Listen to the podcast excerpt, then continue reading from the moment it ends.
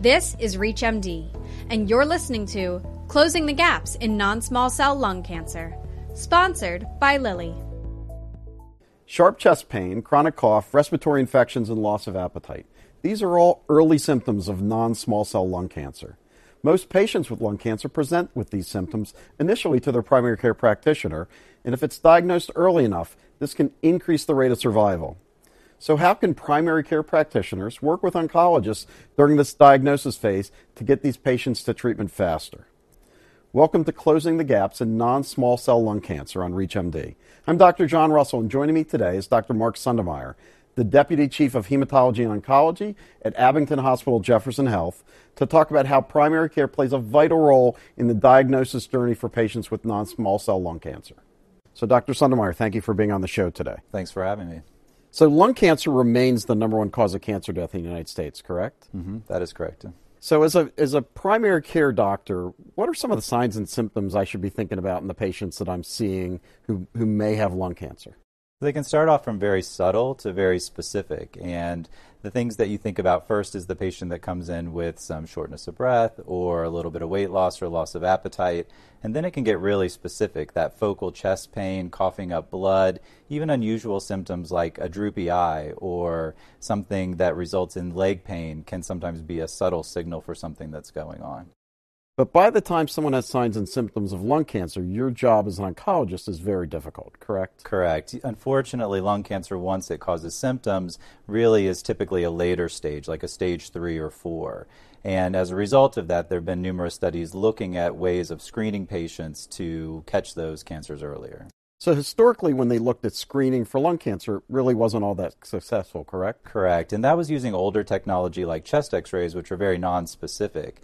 And so there was a large study that came out a few years ago that looked at screening CAT scans to really catch those cancers earlier. And the trick to success with that was really identifying the right patient population. Those smokers in the right age group really guide you into making a screening study successful. So in this study looking at CAT scans and lung cancer screening, what did they find in that study? How, how, much of a difference did it make? This was one of the times where a screening study was found to be very successful. We really hold ourselves to the standard of does a screening test save lives or reduce the risk of death?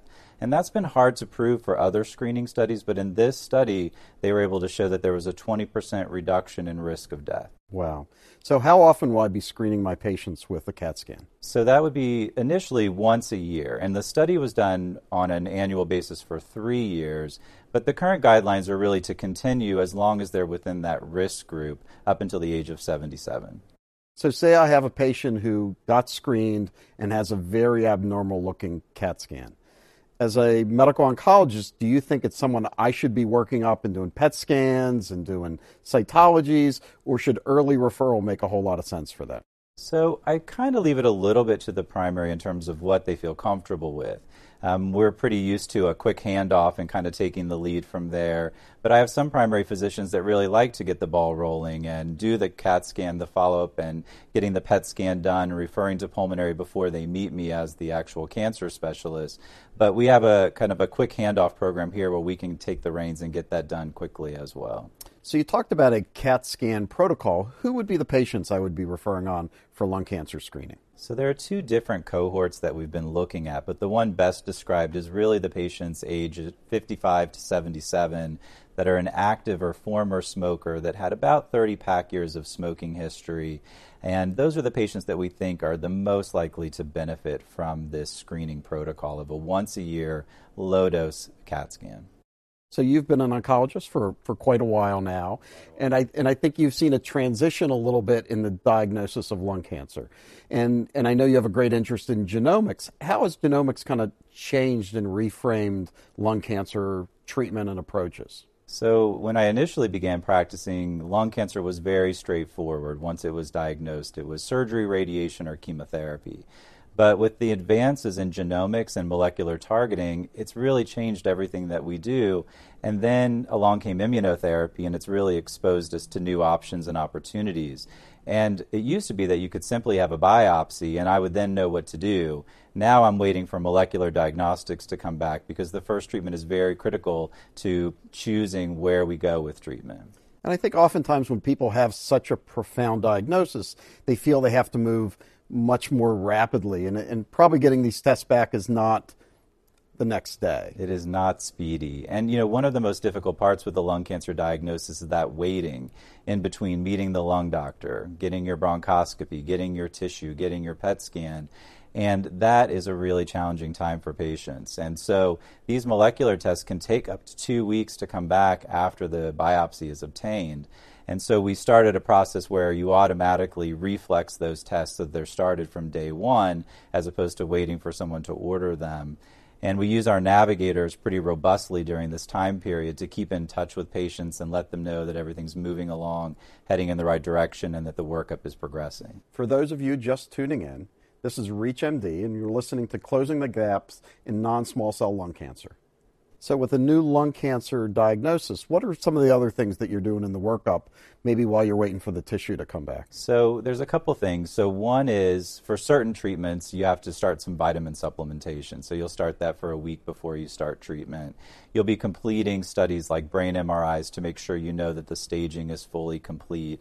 And there are certain procedures that you do just as safety checks, looking at basic organ function, seeing how healthy the patient is, communicating with their other doctors about their other health issues, because using treatments, for example, like immunotherapy, can be very problematic for someone that has ulcerative colitis or rheumatoid arthritis. And sometimes it takes a little bit more effort and digging to be sure that the first treatment is the right treatment for that patient. So we talk a lot about individualizing care, and I guess genomics is the ultimate way to individualize care. What about this team approach? I think you're kind of talking about lots of people on the team. How important is that in today's day and age? So it's very important because there are so many different modalities. It's hard to be an expert in all of them. And so we utilize our radiation colleagues very regularly. And um, we have these multidisciplinary conferences where we kind of pull together 10 medical oncologists, the surgeons, the radiation doctors, the pathologists, the radiologists, to really make sure 20 people agree that we're on the right track. And those conferences are very useful and comforting to patients because diagnoses like lung cancer are much more overwhelming than more straightforward diagnoses. And having that team support is very useful. We offer them virtual um, multidisciplinary clinics where they can see different doctors on different days, or we actually offer them same day appointments where they can see myself as a medical oncologist, a radiation oncologist, and a surgeon all on the same day if they want to. Uh, we have found that that can be a little overwhelming for patients. It's a long day. Um, we have expedited appointments where if you have a lung nodule, you can see the pulmonologist within 48 hours. We offer next day appointments, as does radiation, which can really move things along for a patient. So, for that oncologist in any town, USA, though, they might not have that whole team available in their town. With genomics, with the new things that we know about lung cancer, is it very protocol driven anymore? It is basically. So there are really strict guidelines about how best to manage a patient, and you don't need 100 people to tell you how to do it. You know, as long as you're knowledgeable about the treatments and how to utilize them, you can do it on your own as well. And you need communication more than you need a room full of people. So it's just as easy to pick up the phone and talk to a subspecialist as it is to try and wrangle everyone into one room. So you talked about team-based care, and we talked a lot about physicians.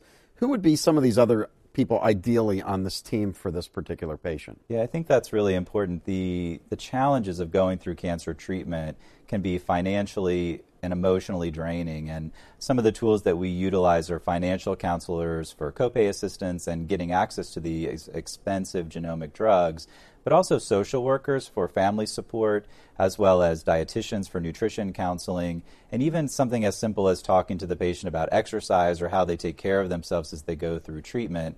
Those extra resources can really take a big amount of the burden off the patient. Is there anything you would like to share with the primary care audience that I should be expressing to my patients with a new diagnosis about lung cancer? I think one of the things is that a lot of times when patients start treatment for lung cancer, they kind of drift away from their other doctors and they get sucked into the vortex of oncology. And I really encourage them to keep in close contact with their other doctors because a lot of the treatments that I use can really have impact on their global sense of health and having the primary care doctor closely involved is absolutely critical. And if something unusual shows up and the patient goes to the primary doctor, that they should also call me to figure out whether it's something weird that I might have done to the patient. We've certainly given us a lot to consider, and I want to thank my guest here, Dr. Mark Sundermeyer, for joining me today to discuss the keys to success when it comes to diagnosing non small cell lung cancer in a primary care and oncology partnership. Well, thank you so much for being with us today. Yeah, my pleasure. Thanks for having me.